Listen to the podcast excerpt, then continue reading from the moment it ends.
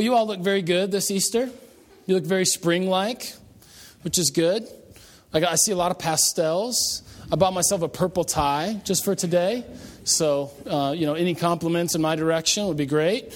Sure, appreciate that. Um, you know, Easter is, is, a great time. It's a time of, of a, a, brand new season. And, uh, you know, I want to I wanna share with you just right up front the same message that I shared with the kids. And uh, Easter egg hunts are, are, fun, and pastels are great, and we love to bring out our, our spring colors and celebrate the new season. Uh, but the resurrection of Jesus Christ is what this is all about. It's why we're gathered here today. Uh, and in fact, it's why we gather together every single week.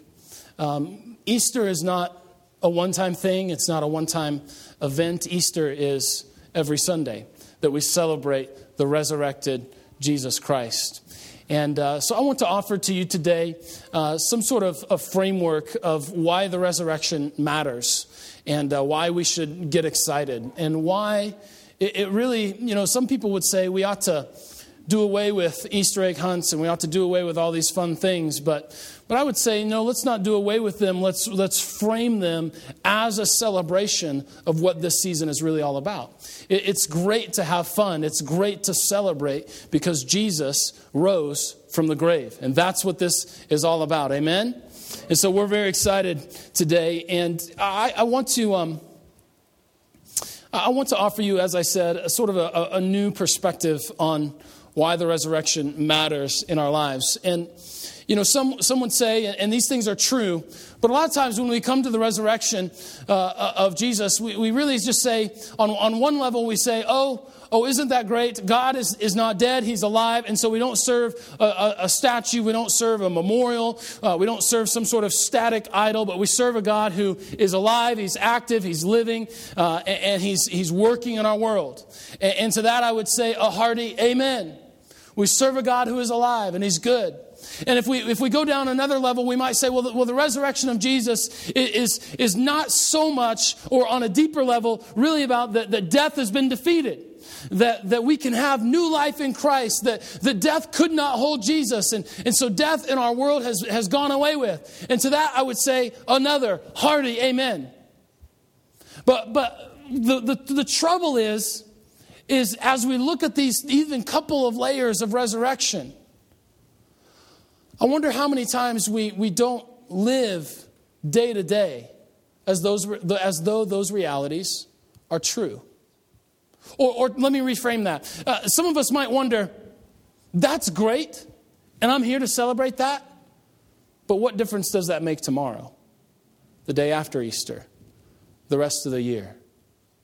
And, and so, what I want to what I want to do today is I want to pull the resurrection of Jesus from the past in this this sort of one time event that that happened and is true and then we celebrate once a year. And what I want to do is I want to pull it from there into our everyday lives and begin to say that, that yes, God is alive. Yes, death has been defeated. For scripture even says, Where, O death, is your victory? And where, O death, is your sting? But I want to take us one step further and say, What does the resurrection have to do with our everyday lives, our, our going to work lives, our neighborhood lives?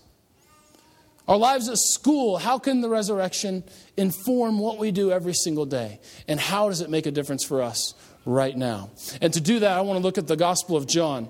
Uh, John chapter 20. I'm going to read a lengthy portion of Scripture to you today. It's actually John chapter 20, the first 23 verses. Uh, so, not quite the whole chapter, but almost. And uh, I believe that there are some there are some truths in this passage that are going to help us really make a difference uh, and, bring that resurrection reality into our everyday lives. Okay, so you guys excited to hear God's word today? All right. All right. So here it is John chapter 20, uh, verses 1 through 23. It says this. Now, early on the first day of the week, while it was still dark, Mary Magdalene went to the tomb and saw that the stone had been removed from the entrance.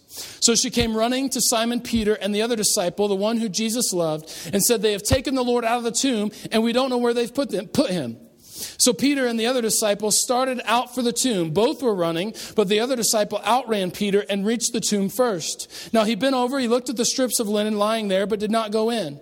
Then Simon Peter came along behind him and went straight into the tomb. And there he saw the strips of linen lying there, as well as the cloth that had been wrapped around Jesus' head. Now the cloth was still lying in its place, separate from the linen.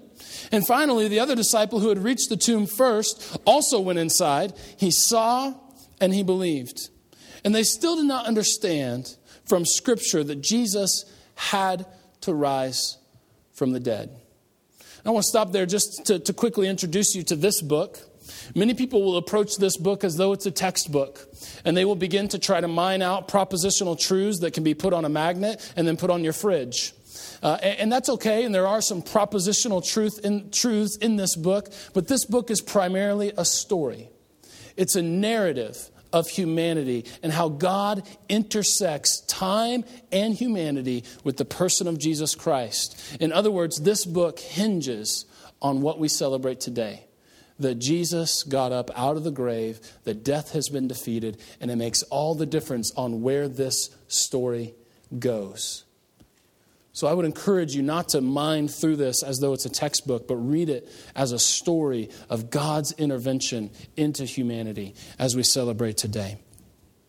So it says this. So then, verse, picking up at verse 10, the disciples went back to where they were staying. Now Mary stood outside of the tomb crying, and, she, and as she wept, she bent over and looked into the tomb, and then she saw two angels in white seated where Jesus' body had been, one at the head and one at the foot. And then they asked her, Woman, why are you crying? And they have taken my Lord away, she said, and I don't know where they have put him. At this, she turned around and she saw Jesus standing there, but she did not recognize that it was, in fact, Jesus. And then he asked her, Woman, why are you crying? Who is it that you are looking for? And thinking that he was the gardener, she said, Sir, if you have carried him away, tell me where you have put him, and I will go and get him. And then Jesus said to her, Mary. She turned towards him and cried out in Aramaic, Rabboni, which means teacher. And Jesus said, Do not hold on to me, for I have not yet ascended to my Father. Go instead to the brothers and tell them, I am ascending to my Father and to your Father, to my God and to your God. So Mary Magdalene went to the disciples along with the, with the news, I have seen the Lord, and I have told them. And, I, and then she told them all the things that he had said to her. Now, on the evening of the first day of the week, when the disciples were together with the doors locked for fear of the Jewish leaders, Jesus came and stood among them and said, Peace be with you. And after he said this, he showed them his hands and his side. And the disciples were overjoyed, for they saw the Lord. Now, again, Jesus said, Peace be with you.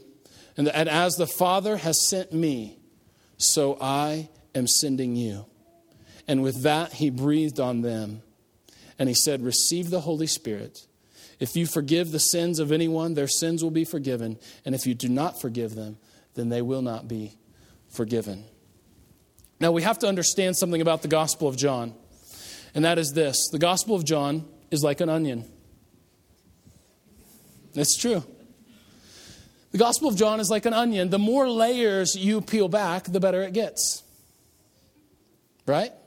Come on, I worked really hard on that. I worked really hard on that. Uh, you see, you could, there's, there's a way to understand the Gospel of John. You can sort of understand it at one level. Then you can peel back a layer and it gets even better. You can peel back another layer and it gets even better. And So, what I want to do today is, is begin to notice the layers that are in this passage. And I would say that at the very first layer is this reality that John wants us to, to, to know very like, like he makes it very, very clear in the passage, this is the first day of the week. He tells us that right at the very beginning in verse 1. He mentions it again in verse 19. It's as though he's saying there's something more to this. This is the first day of the week. Now, he could just be sharing information. And, and, I think on one level, he needs to do that. He wants us to, he wants to let us know that Jesus was crucified on Friday. He rose again on Sunday, the first day of the week. But I, be, I think if we begin to peel back even more layers, we begin to see the, the truth that, that John is trying to get to us. He's trying to get through to us from this detail in the story, the very first day of the week. And he does it through these different signs in the Gospel of John, these different signs or miracles. Because John, as we read the Gospel all the way through, he, he begins telling us that after a miracle that Jesus performed, this was a sign. And then the next miracle, this was a sign. And then the next miracle, this was a sign. And then miracle, miracle, miracle. And he, he just stops telling us that it was a sign because he's hoping that we're smart readers and by that time we'll catch on. And, and here's what happens. If you look at the signs in the Gospel of John, here's what you get. In John chapter 2, the very first sign is that Jesus turns water into wine. And John says, after this miracle, this was a sign. The second one that we get is in John chapter 4, Jesus heals the official son. This was the second sign. The third sign in John chapter 5 was healing the man at the pool. Then, John chapter 6, Jesus feeds the 5,000. John chapter 6, again, just right after that story, Jesus walks on water. Then, the sixth sign, John chapter 9, Jesus heals a blind man. And then the seventh sign, Jesus raises Lazarus from the dead. And so these miracles or these signs begin with turning water into wine, and then they ultimately progress to the point where he is raising Lazarus from the dead. They're getting more and more unique. They're getting more and more powerful, these signs in the Gospel of John. Now, some of you are like, thank you for that little Bible study. Where are you going? And I'm, uh, you know, I, I can understand that. Here, here's the deal the number seven is pretty significant, right? Seven signs in the Gospel of John. In, in a Jewish ancient sort of mindset, seven would be this number of wholeness or completeness. And it would also immediately, for the good Jew who is the, the original reader of the Gospel of John, it would, have, it would have immediately called to mind what? Creation, which happened in seven days, right? And so, what we have is John sort of lining up these signs, these miracles, this way of saying this, that we're, we're, coming to the completion of something because there's seven signs. These signs are getting ever more powerful, they're increasing, they're going a particular direction. And then we come to John chapter 20, the passage that we just read. And the miracle of Jesus being raised from the dead, which would be what? The eighth sign. Now, some of you help me out. If, if seven is a complete day, what's day number eight? The start of a new week, right? And what, what John is trying to tell us by this, it was the first day of the week, combined with this order of signs, is that the resurrection is the beginning of God's new creation that's breaking in and coming right into the middle of this one. Right? The, the, the, God's new creation, that all of these sorts of signs were pointing us ultimately to the start of a brand new creation, which began at the resurrection. In other words, what I want to say to you today is that the resurrection is yes, death is defeated. The resurrection is yes, Jesus is alive. But I also want to pull back another layer and say that the resurrection is the start of the brand new world that God is bringing about right in the middle of this one. Are you with me? Now, some of you I know have life experiences that will, that will make you immediately say, God's new world, yeah, right, where's that? Because all I see when I look around is brokenness. And you'll begin to, you'll, you are already thinking and you're beginning to ask questions yeah, but where was God when? Where was God when my mother died way too early? Where was God on September 11th? Where was God when this happened? Where was God when I couldn't make ends meet? And you'll say, yeah, that's great, man. Resurrection, awesome. Easter, cool with that. Jesus is a great model, awesome. Jesus got up out of the grave and began a brand new creation right into the middle of our brokenness. And all of a sudden you begin to take issue. Where was God when? And I understand your heartache. I understand your pain. Because I've had those moments too. I've had those moments of where was God when? And where's this new creation that you're talking about? Where was that? And here's what I believe that we have from Scripture, from experience of those who follow Christ that right in the midst of your brokenness, in those moments where you felt like God was completely absent, where was God? Right there. God was right in the midst of your brokenness, bringing healing. Where was, where was God when your mom died way too early? He was coming alongside of you, offering peace, offering healing. Yeah, but it really hurt. I know. But God was there lifting you up. Where was God on September 11th? Ground zero. Empowering rescue workers, giving wisdom to doctors. God is right there in the midst of brokenness, working this world out, bringing all things to redemption, making everything brand new. Because what I want to argue is that for all the brokenness in the world, what we also see is evidence of God's good creation. What we also see is evidence of life change. What we also see is evidence of things being made brand new. And what a perfect time of year to talk about things being made brand new, where metaphorically we, we go through this winter and then all, all, these things raise back to life. The trees begin to bud again after the, the tree carnage in, uh, in Fort Collins in October, last October, right? And the, and the tree says, Yeah, but I still live. right? It's a beautiful picture of what we begin to see and experience on a, on a very physical level in creation, we experience on a personal level, and it all hinges back to this the resurrection of Jesus Christ in John chapter 20. This is why we asked you to send in pictures that represent newness or being made brand new, and you can see them on, the, on our tree in the back. And it's just a, a tremendous picture of this reality. The resurrection is the very first sign of new creation. It's a Sunday, but a different kind of Sunday. Because the, the old creation, the one that we're in the midst of now, it has a death problem. But the new creation that God is bringing about doesn't. And that's good news. That is beautiful news for us. So, for all the brokenness in our world, we also see resurrection life. In other words, Jesus doesn't just offer us a brand new code of ethics. Jesus doesn't just offer us some sort of higher spirituality. Jesus doesn't just offer us a way to, to, to, to talk in sort of gen, generic spiritual terms. What Jesus offers us is a brand new creation breaking forth in the middle of this one, in the midst of our brokenness. We have a Christ centered newness because Jesus got up out of the grave and death could not hold him. Right?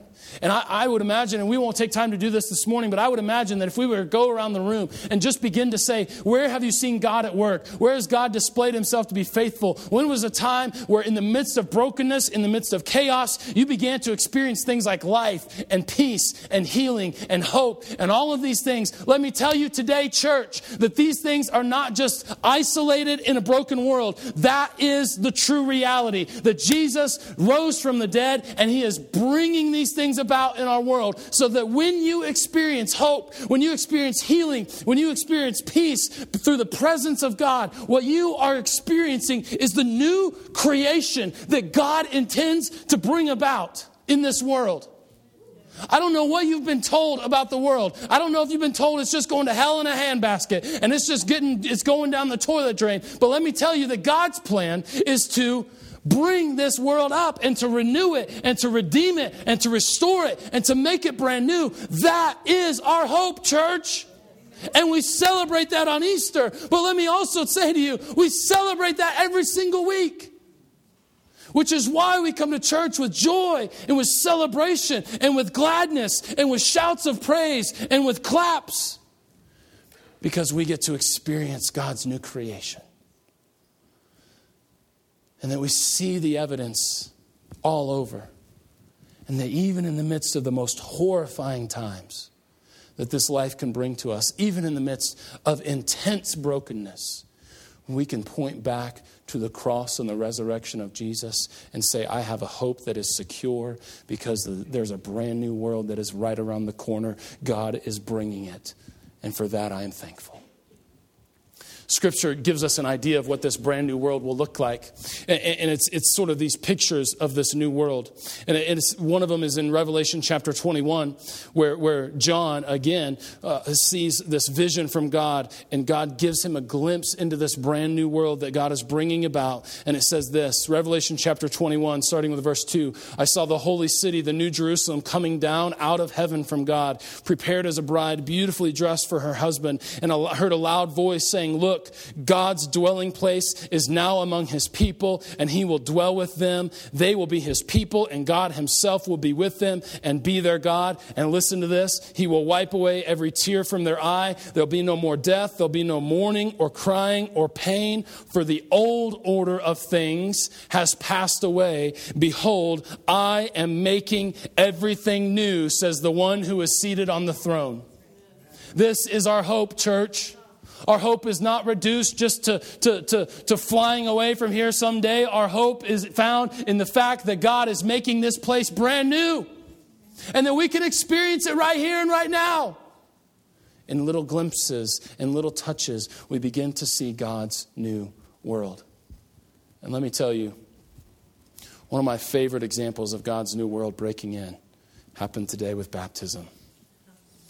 You take these young ladies who, who say, you know, I, I grew up in church and then my heart became hardened and then god opened my heart again and i began to experience community. I began to fall in love with this church again and now i am made brand new. You want to talk about god's new world breaking in right in the midst of our brokenness? It's easy to be cynical.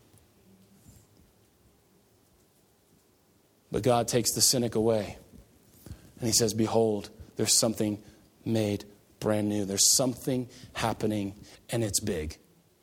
There's something big going down. And God says, I want you to be a part of it. So we get one image in, in, in, Revelation. We also get an image in, in Isaiah. It says, See, I will create a new heavens and a new earth. The former things will not be remembered, nor will they come to mind. But be glad and rejoice in what I will create, for I will create Jerusalem to be a delight and its people a joy. And I will rejoice over Jerusalem, and I will take delight in my people, and the sound of weeping and of crying will be heard no more. It's a beautiful picture. In other words, let me say this to you the resurrection is not just sort of this really unique, uh, re- really unique thing that happened in history. It's like the start of God's new creation. You see what I'm saying? I mean, we could point, say, in a, oh, that was, wasn't that unique. God displayed his power in great ways. Or we could say that God displayed his power in great ways in order to begin his new creation, his work of redemption made solid throughout the rest of time. So the eighth day is Sunday again. And John's point is this the resurrection is a Sunday, but it's a different kind of Sunday.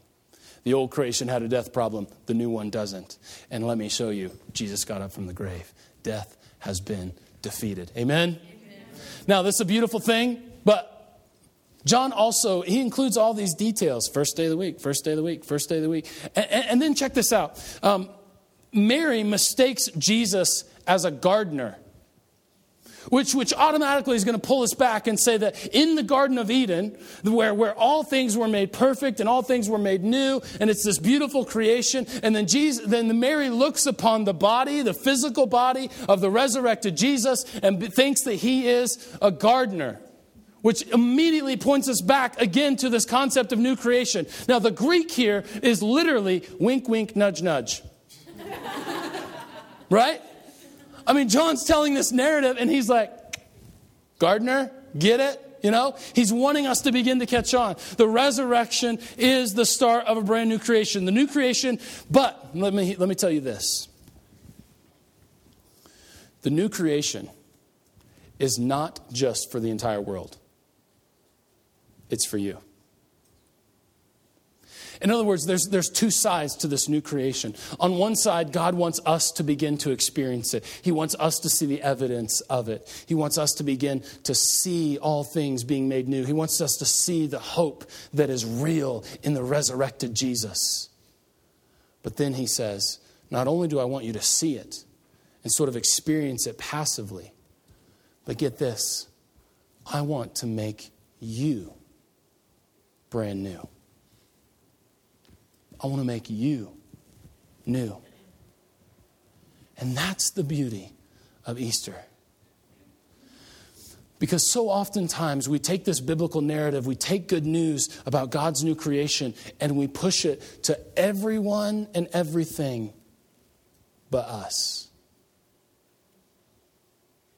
And what I wanted you to do, and I want, what I wanted to do for you today, is help you to realize that you can be made new because of the resurrection of Jesus. That by placing our faith in Him, there's something that changes in our hearts and where we're commissioned to not only experience God's new creation, but begin to participate with it. 2 Corinthians 5:17 says this, therefore if anyone is in Christ, he is a new creation, for the old is gone and the new has come. You see that this, this new creation that God is breaking forth is made available to us? And Paul wants to make that very, very clear that those of you who are in Christ, those of you that have confessed Christ, accepted Him, there's something dramatic that changes in your heart. You're made brand new, and the old order of things has gone away to make room for the new, which is precisely what we do in baptism. We symbolize that these people have died to their old self and are now being raised to new life in Christ. It's a beautiful picture of God's new creation, not only breaking in around the world, but breaking into the personal lives of those who were baptized. And it's for you too. Because so often we push it away. We say, yeah, that's great. Yes, I agree. And we might even, we might even make sort of intellectual assent to a particular set of facts. We might even intellectually say, yes, Jesus ex- existed, Jesus was crucified, and Jesus rose from the dead. But even if we always keep it right up here, we're, we're still keeping the resurrection at arm's length. We're still keeping the resurrection to a once a year kind of thing. And, and what I want to encourage you today is to realize two things. One, the resurrection is, is not just sort of this great thing that happened for God to display his power. He was beginning his brand new creation that he intends to bring about. The way this, sto- this whole story is headed, you know that you find yourself in the middle of a story, don't you? And so oftentimes we try to use a wrong script or we try to write our own. So, first, we need to align ourselves with God's narrative that He's telling, the story that we find ourselves in, realize where it's headed, but then also make it personal. And say that through Christ, I can be made brand new. And I can begin to experience this new creation right inside of me. So, through Christ, we have the opportunity to experience new creation by being made brand new. This means a couple of things hope is real. Hope is real. I think sometimes in our culture we have diminished hope to a wish. It's like, it's like flipping your coin into the fountain at the mall. I hope. I wish. But what the gospel of Jesus says is that hope is real. And that as we experience this brokenness and as we experience God's kingdom coming in the midst of that brokenness, we can, we can rest on the assurance that one day there will be no more brokenness. There will be no more crying. There will be no more pain. And we can experience that in our own lives. So hope is real because Christ, because Christ, because of the resurrection, can restore your marriage. God can have the power to break you from the chains of an addiction. Do you realize that the resurrection is, is, is makes a difference in these things? Hope is real. And if hope is real, that means if your marriage is falling apart and you've lost all hope, if hope is real and restoration and reconciliation and redemption is real, and as because as it is, because of the resurrection, then God in faith can begin to put your marriage back together. That He can begin to break those chains of addiction that you face. And all of these sorts of levels of brokenness that you and I experience, we rest in the hope and the sure in the certainty that hope is real. Restoration is available to us, not just fully one day when we'll experience it, but right here and right now. And I hope that just by saying that, you find hope. You realize this message is about hope. I hope so. right? That's clever. So, when you feel like your marriage is dead, when you feel like hope is dead, when you feel like your life has been wasted and your potential is dead, all of these dead moments are pregnant with potential for resurrection. Amen? All of these moments that you consider dead because of the resurrection of Christ can be renewed again, can be brought back to life. And I want to encourage you with that today. Now, there's one more thing about this passage that I think is critically important. First of all, John wants us to understand the first day of the week, the start of a brand new creation. Second of all, John wants to us to understand it's just not for the whole world, it's also for us. We begin to, we can experience this new creation. Paul picks this up idea up in 2 Corinthians. If you are in Christ, you are made new. But then at the end, right toward the end of the passage that we read, John gives us another detail and he says, "So Jesus says, so as I was sent, I am also sending you." Some of you are here today, and you feel like that not only is your life and your potential, for all intents and purposes, dead, but you also feel like your life has no purpose, no direction, no hope. And what the, the truth of the gospel is that not only are we transformed and are we made new from the inside out, but as we are made new, God wants to send us out. In other words, you're not just made new for your own sake. And I wonder how many times in, the way that you've heard the gospel presented to you is a totally self centered gospel. You just need to get out of hell.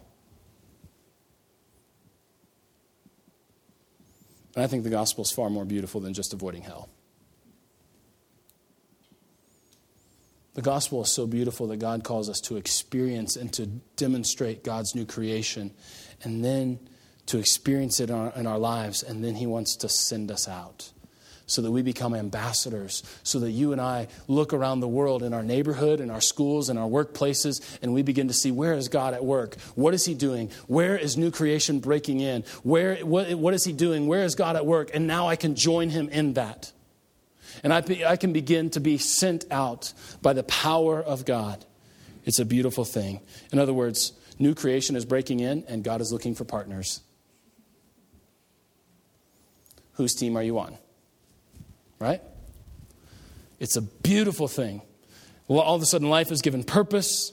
So, regardless of your career, regardless of how you are paid, you can begin to be an ambassador for God's new creation. But what happens typically is people look at me and they say, Oh, you're in the real work. Right? I mean, you're, you're, you're like in the work of saving souls. Me, I'm just in finance.